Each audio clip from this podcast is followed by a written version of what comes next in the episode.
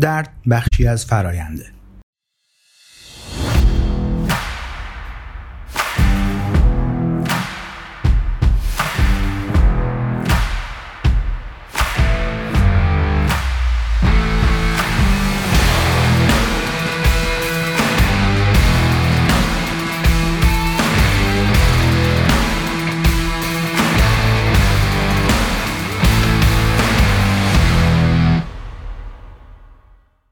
در دهه 1950 یک روانشناس به نام کازیمیرز دابروسکی روی بازماندگان جنگ جهانی پژوهشی رو شروع کرد که توش بررسی می‌کرد این بازمانده ها چجوری با تجربه های روانخراش جنگ کنار اومدن.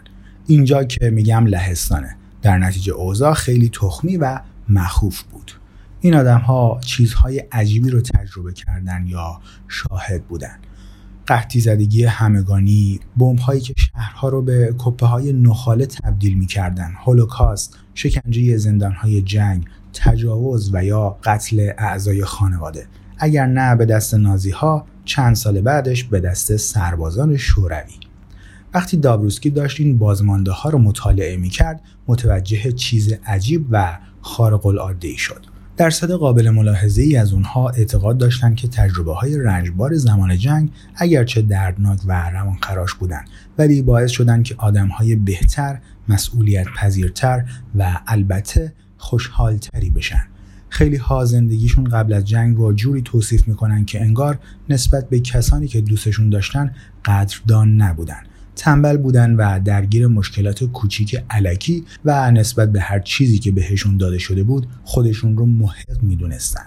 بعد از جنگ اعتماد به نفسشون بیشتر شد. شجاعتر شده بودن. قدردانتر شده بودن و مسائل کسشر زندگی و رومخی های علکی اونا را تکون نمی‌داد. واضحه که این آدم ها تجربه های وحشتناکی داشتن و خوشحال نبودن از اینکه مجبور شدن این تجربه ها رو داشته باشن. خیلی هاشون هنوز از زخم های عمیقی که ترکش های جنگ روی روانشون جا گذاشته بود زجر میکشیدن. ولی بعضی هاشون تونسته بودن از این زخم ها برای زیر و رو کردن زندگیشون استفاده کنن و مثبت گراتر و قدرتمندتر بشن.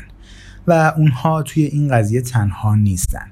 برای خیلی از ماها خفنترین دستاوردهایی که مایه مباهاتمون هستن همون که زایده سختترین ناملایمات زندگی بودن دردها در اغلب موارد ما رو قدرتمندتر، منعطفتر و خاکیتر می‌کنن.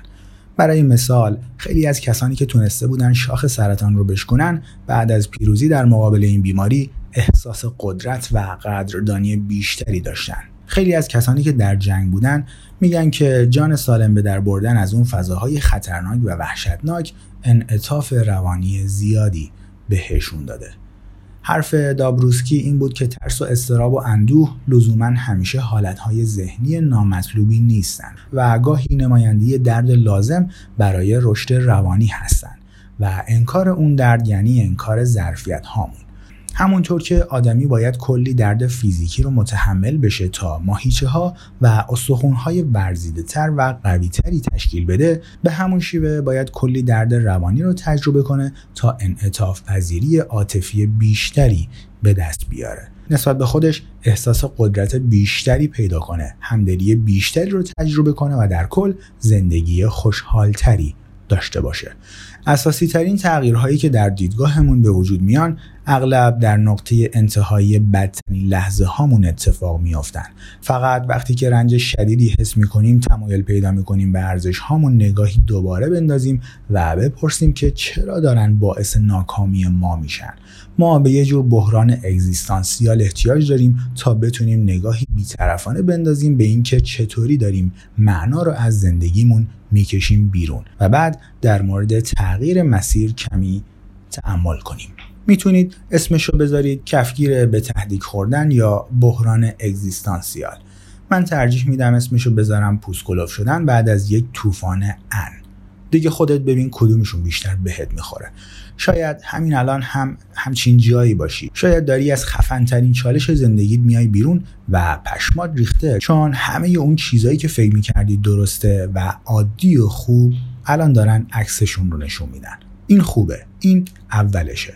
دیگه واقعا نمی‌دونم چجوری روی این قضیه تاکید کنم که درد بخشی از فراینده خیلی مهمه که حسش کنی چون اگه همش دنبال سرخوشی های زودگذر باشی که روی درد سرپوش بذاری اگه خودت رو غرق در خود محق بینی و مثبت اندیشی موهوم کنی اگر خودت رو با ماریجوانا و الکل و متاعهای دیگه خفه کنی هیچ وقت انگیزه لازم برای تغییر رو پیدا نمی کنی. وقتی جوانتر بودم هر وقت که یک ویدیو پلیر یا استریو جدید برای خونه می گرفتیم همه دکمه ها رو فشار می دادم همه کابل ها رو وصل و جابجا می کردم فقط برای اینکه ببینم چی چی کار می‌کنه.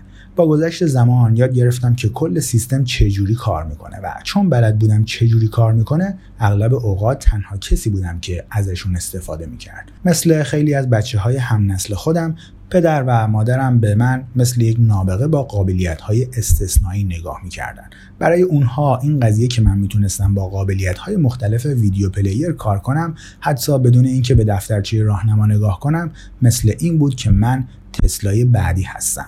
آره راحته که به نسل پدر و مادرهامون نگاه کنیم و به ترسشون از تکنولوژی های جدید بخندیم. ولی هرچه بیشتر وارد وادی بزرگسالی شدم بیشتر متوجه شدم که هممون در زندگی حوزه هایی داریم که در اون مثل والدین من با video player هستیم. ما میشینیم و سرمون رو میخارونیم و میگیم آخه چجوری؟ در حالی که واقعا قضیه خیلی ساده است. به سادگی اینکه بری و دکمه ها رو فشار بدی. همین. همیشه ایمیل هایی دریافت می کنم که آدم ها سوال هایی از این قبیل ازم پرسیدن و سال های سال نمی‌دونستم چی باید جوابشون رو بدم. یه دختره هست که پدر و مادرش مهاجر هستن و همه زندگیشون پول جمع کردن که دخترشون رو به دانشکده پزشکی بفرستن. ولی الان تو دانشکده پزشکی و ازش متنفره. نمی‌خواد زندگیش رو وقف پزشک شدن بکنه. در نتیجه بیشتر از هر چیزی در دنیا می‌خواد از دانشگاه بیاد بیرون. ولی حس می‌کنه گیر افتاده. اونقدر گیر افتاده که توی اینترنت به یک غریبه یعنی من ایمیل میده و ازش یک سوال واضح و احمقانه می‌پرسه. چجوری از دانشکده پزشکی انصراف بدم؟ یا یک دانشجو هست که روی معلم خصوصیش کراش داره و هر بار در مورد هر نشونه هر خنده هر جوک هر بگو بخندی کلی خیال پردازی و فکر می‌کنه و یک ایمیل 25 صفحه‌ای برام می‌نویسه که توش در نهایت نتیجه گیری می‌کنه که چجوری دعوتش کنم بریم بیرون شام یا اون مادر مجرد که بچه هاش بزرگ شدن و درس و دانشگاه رو الاف و بیکار میگردن و روی های خونه دراز شدن. دستشون تو جیب مادره و به فضای شخصیش احترام نمی‌ذارن. اون می‌خواد که بچه هاش برن پی زندگی خودشون. می‌خواد خودش هم بره پی زندگی خودش. ولی خیلی میترسه که بچه هاش رو از خونه بیرون و از خودش دور کنه. اونقدر میترسه که از من می‌پرسه چجوری ازشون بخوام که از خونه من نقل مکان کنن؟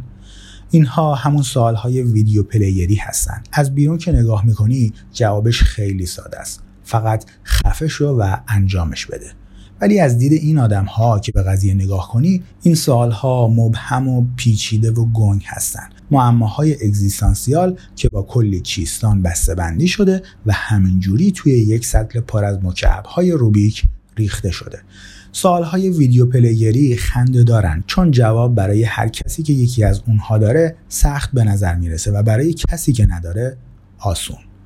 مشکلی که اینجاست رنجه پر کردن فرم ها و کاغذ بازی های لازم برای بیرون اومدن از دانشکده پزشکی یک فرایند سرراست و واضحه. ولی شکستن قلب والدین نه. دعوت کردن معلمت به یک شام به اندازه به زبون آوردن کلمه هاش ساده است. ولی ریسک آبروریزی و رد شدن دعوت خیلی پیچیده تر به نظر می‌رسه.